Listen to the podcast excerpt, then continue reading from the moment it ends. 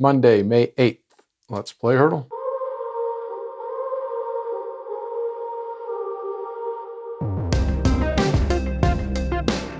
Today's song is What Makes You Beautiful by One Direction.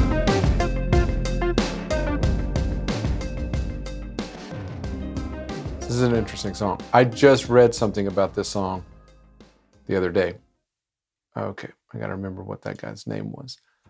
So we've talked about One Direction once before, and I think it's a great opportunity to bring up Nicole Scherzinger again, because a lot of people kind of put One Direction and Simon Cowell as like that's the brainchild, that's how that happened.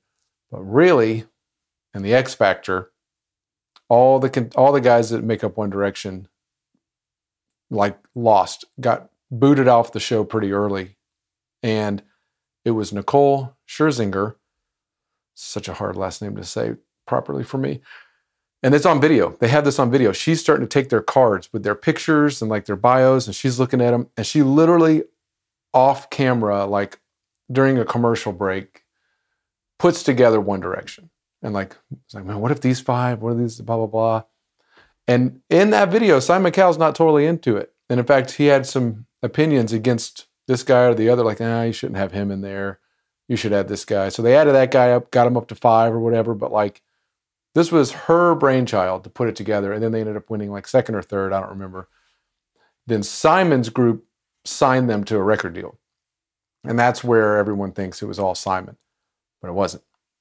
It was Nicole Scherzinger so that's how they were founded. This is their first song. And it's interesting because, um, what's his name? Savan? Savan something.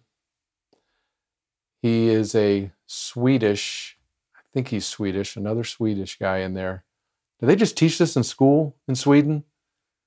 Like math and reading and then like songwriting and producing?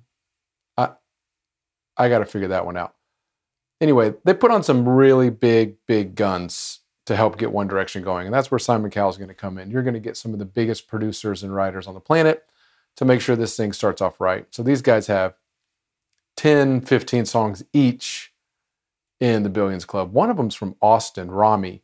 And Rami was a, I don't, I don't watch the X Factor, but I, his connection to the band was he was their like coach or mentor or whatever that looks like on the show and then he came on to help songwrite and produce.